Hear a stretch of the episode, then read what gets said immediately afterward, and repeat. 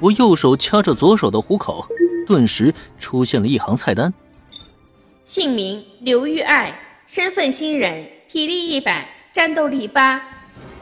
这就是我的身份，刘玉爱，绰号打不死的豹子。自从我出现在一间大房子里，就有了一个永无止境的主线任务：生存。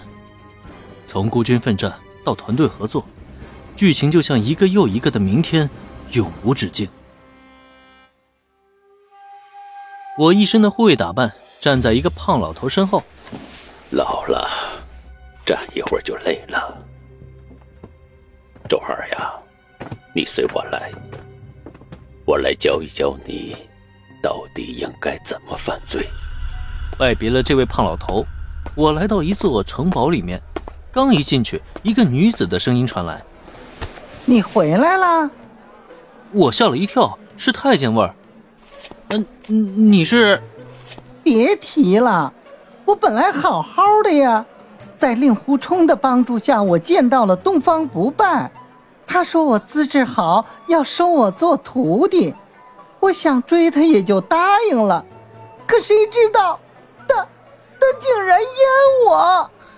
你也真是的，你要做东方不败的徒弟，他不阉你，阉谁啊？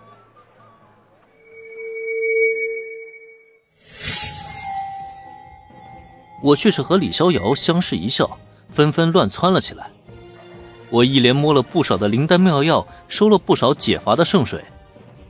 没过一会儿，一个女孩从里屋出来，手里捧着一个瓶子，这是紫金丹。想来是可以救你婶婶的，你快走吧！要是等姥姥回来了，那就不妙了。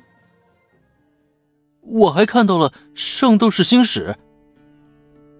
哈哈，如你所见的，我就是一团祭祖，我的身体都是假的，我不能吃，没有视觉、听觉、嗅觉、味觉、触觉。